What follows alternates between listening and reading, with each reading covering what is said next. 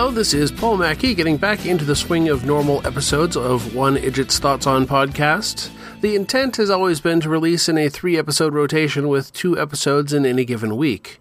If all goes well, this week the releases will come Thursday and Saturday, but I'd like to get it down to a regular Wednesday Friday release schedule. And there's no guarantees that that rotation will be a perfect ABC, ABC, ABC every time either. Some of these shows have a lot of episodes, so tonight we'll just go ahead and look at Gravity Falls Season 1, Episode 9 The Time Traveler's Pig, which originally aired on August 24th, 2012.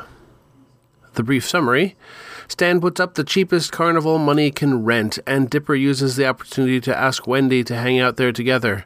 Mabel wins a live pig and names him Waddles. Dipper tries to win Wendy a stuffed animal, but his baseball throw ricochets and hits her in the eye. Robbie swoops in and puts a snow cone on her bruise and asks her to go out with him.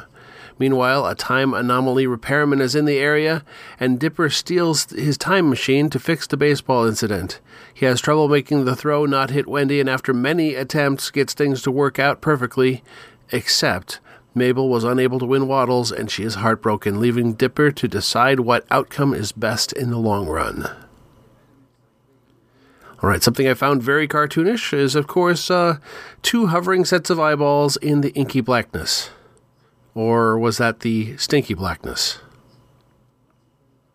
My favorite line Here it is, Mabel. Our ticket to any moment in history. Let's go get two dodos and force them to make out. No! and this time for Who Is. Uh, Pacifica Northwest has shown up a few times now, so I'm going to take a peek at Jackie Buscarino.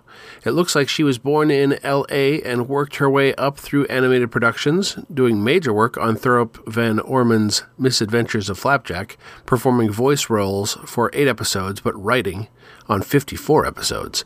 Similarly, she performed in four episodes of Steven Universe, but did work as a producer for 109 episodes. So, what worked in this? I appreciated that it was a full on, unequivocal sci fi storyline again. I also liked that it fell within a continuity of episodes with callbacks to a lot of earlier episodes. Plus, not sure if you've ever been to a carnival with an actual dunk geek trash talking the crowd, but Stan played the part perfectly. What didn't work? I know the time traveler denouement was done in the last minute over the credits, but it really felt like half a plot. The twins causing all kinds of messes, and we never got to see any consequences, aside from Waddles or the baseball being different.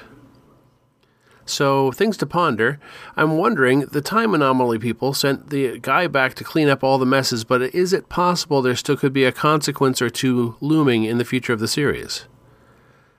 So, next time we've got Season 1, Episode 10 Fight Fighters, which sounds like either a Fight Club reference or a Foo Fighters reference, but neither option resolves itself into a plot for me to guess just now. Happy hunting! You've been listening to the One Idjit's Thoughts On podcast produced by Paul Mackey in association with Nimlas Studios.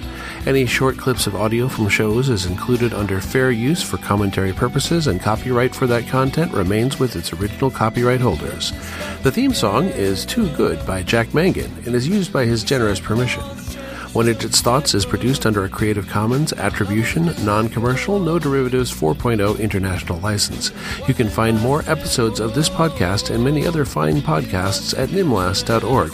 You can contact me by emailing idjitcastpodcast at gmail.com or commenting on episodes at nimlas.org.